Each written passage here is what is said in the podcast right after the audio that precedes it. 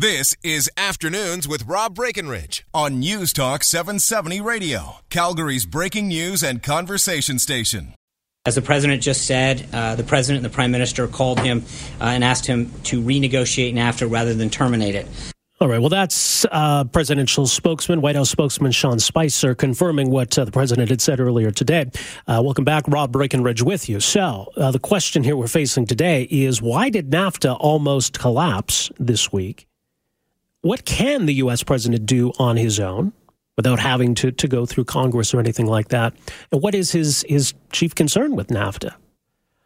Again, it's been an odd sequence of events where Trump was angry about uh, what was going on in, in dairy, the, the weird kind of uh, esoteric kind of issue involving ultra filtered milk and whether that's subject to tariffs and whether Canada was trying to undercut the price.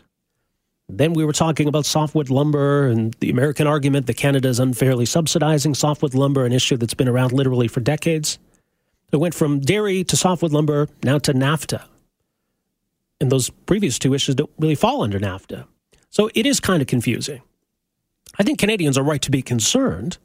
Uh, I think NAFTA was a great achievement. I think it's been good for this country. I think it's been good for all three countries. So I want to explore a little bit more detail here.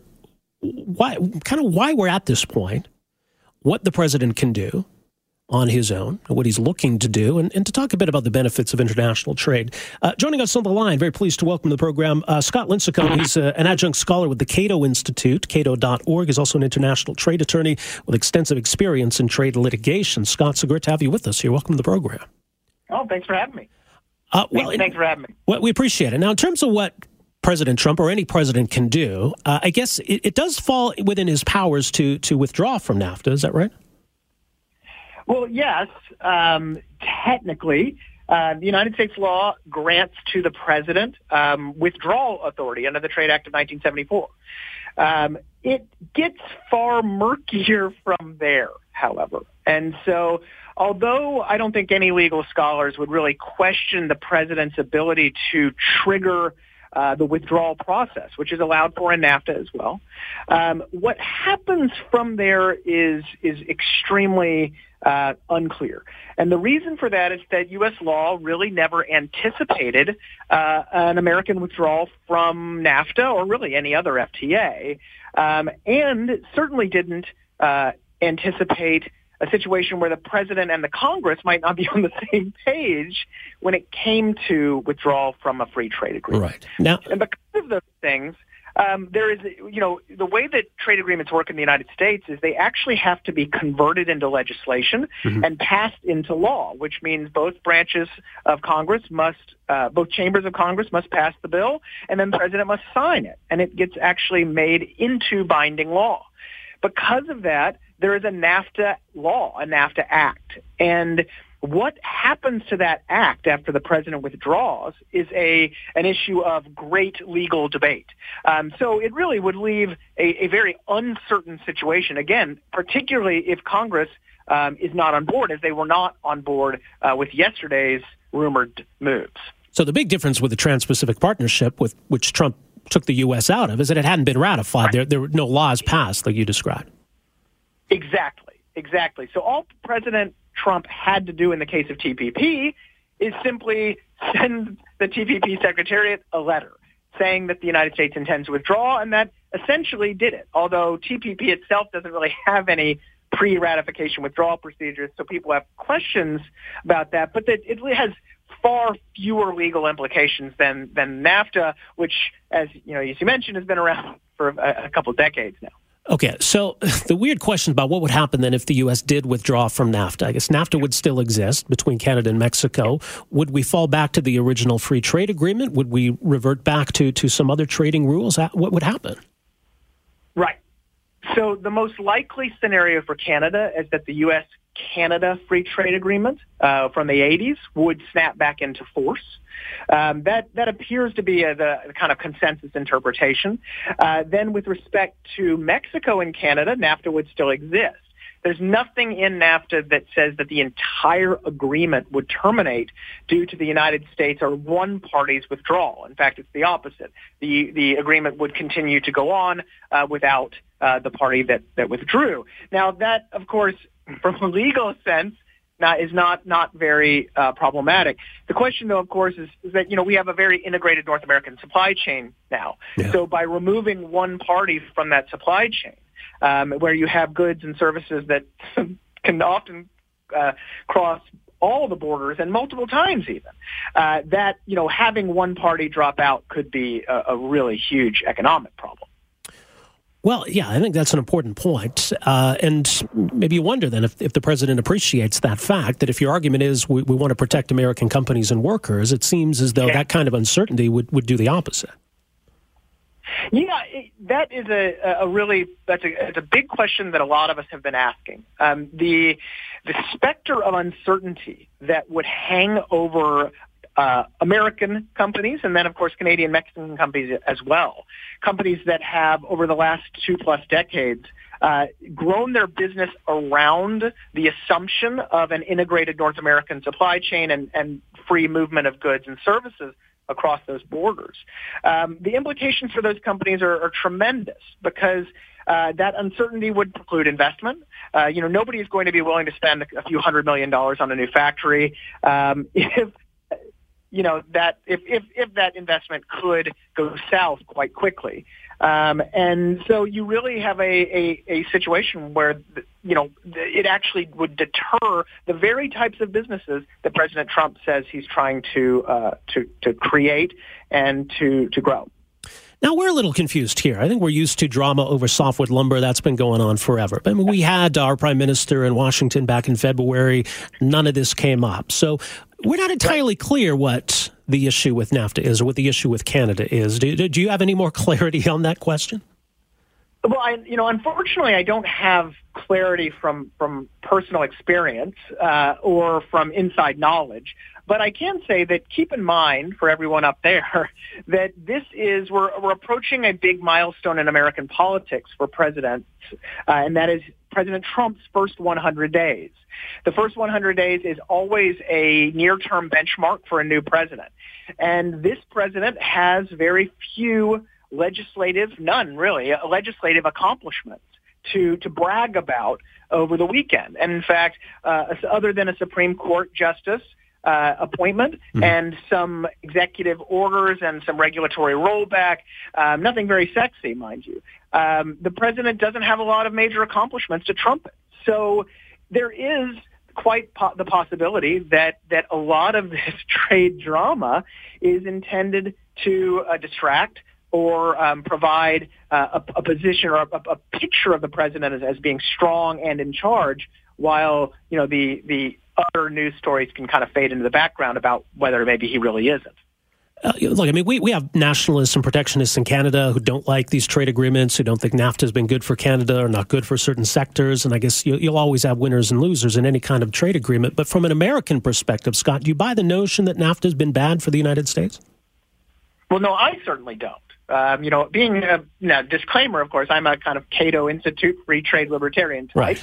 but also, uh, and so, you know, free trade is, we, we believe, good for a lot of reasons, uh, some of them not even economic. But the fact is, if you look at the economic literature, there really is a consensus view about NAFTA's effect on the United States. And that, that view is basically the same thing of all of our free trade agreements, and that is that overall it has produced an increase in GDP. Overall, it has been a net benefit in terms of jobs and wages, small but significant. Um, but at the same time, just like free trade has winners and broad uh, benefits, there are going to be some concentrated losses. And that certainly has occurred as well in certain sectors that, you know, simply um, faced new competitive pressures from a, a, freer market. And so that really is is the, the, the truth of NAFTA. And and then the other thing is, you know, just anecdotally, you hear a lot of evidence of industries like the American auto industry that really would have died off uh, in the face of Asian competition without the ability to tap into the North American supply chain. And that means um, specializing in certain auto parts from Canada, certain assembly operations in Mexico, certain high-end production operations in the United States, and doing that seamlessly across borders. And there are several examples of that, electronics being another one. And so, you know, I think that it, that really there's, there's a very, um, there's no real good uh, economic case for the idea that NAFTA has been a disaster. While certainly there have been uh, some companies and workers that have lost out in the competition. Right now, it's it's it's frustrating because I, I, think we're seeing it now. We we've seen it time and time again where there's some some hypocrisy from politicians. We want our cake, uh, we want to have our cake and eat it too. We want to protect our own protectionist policies, but we want the other guy right. to to take those barriers down. Yeah, that's definitely right. And you know, dairy is a great example of that. Actually, the United yeah. States has some of the highest dairy uh, trade restrictions uh, and plenty of dairy subsidies. Uh, and then so, you know, that hypocrisy is, is really uh, made plain right there when then we start complaining about Canada's dairy policies. And, you know, to be clear, being, again, a free market, free trade guy, I'd love to see uh, the Canadian gov- government liberalize the dairy market, and I'd love to see the United States do the same with its dairy market. But you know, it is um, quite quite rich for the United States to be pointing fingers on on a product like dairy. Well, part of it, though, I mean, it doesn't seem as though governments are looking out for consumers. It's they're, they're often more interested in protecting industries. Definitely. And, you know, but that goes back to kind of classic public choice theory we talk about in academic circles, meaning that, you know, here we have self-interested politicians who know that really the only ones paying attention to these types of issues are, are the companies and the industries, and particularly the industries that are seeking protection, because those industries derive uh, very significant and concentrated benefits from protection, whereas we consumers, we derive very small and hidden pains hidden harms. And so the fact is that if you're a politician and you're out there and you're you're looking for for support and looking to get reelected, the fact is that the, the, the people paying attention to these issues are typically the ones lobbying for protection. And then the other thing, of course, is that our entire reciprocal free trade agreement system is really centered on producer interests.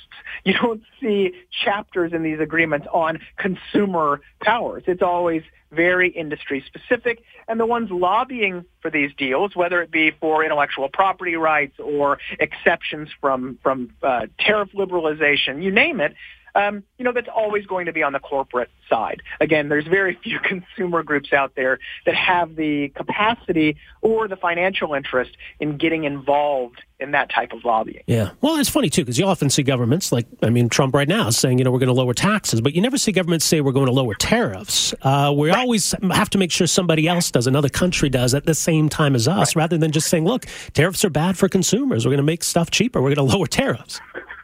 Yeah, and you know it, that's that's definitely true. And tariffs are, of course, taxes, and tariffs are actually you know paid. They're not paid by foreign exporters; they're paid by the importers.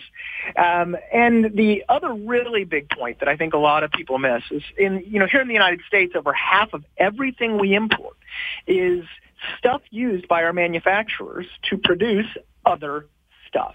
And so when you're punishing consumers, you're actually punishing consuming industries and the workers in those industries. You know, a perfect example is steel. Here in, in the United States, there's a new, President Trump just started a new Section 232 investigation of steel imports under a national security provision of U.S. law. And the fact is that steel workers are outnumbered by workers in steel consuming industries here by over 40 to 1. So really, if you're looking out for workers and you're looking out for manufacturing, you would actually want free trade in steel, regardless of whether it's being subsidized by other other governments. All right. Well, great point, Scott. Let's hope uh, common sense can still prevail here. More at cato.org. Uh, appreciate the insight here today. Thanks for joining us. Oh, my pleasure. Thanks All right, take care. Scott Lincicome is an adjunct scholar of the Cato Institute, uh, cato.org. He's also uh, an international trade attorney, uh, extensive experience in dealing with all kinds of different uh, trade litigations. So appreciate his insight on these matters. 403 974 Talk is the way to reach us. We're back with more right after this. Afternoons with Rob Breckenridge, starting at 1230 on News Talk 770 Calgary.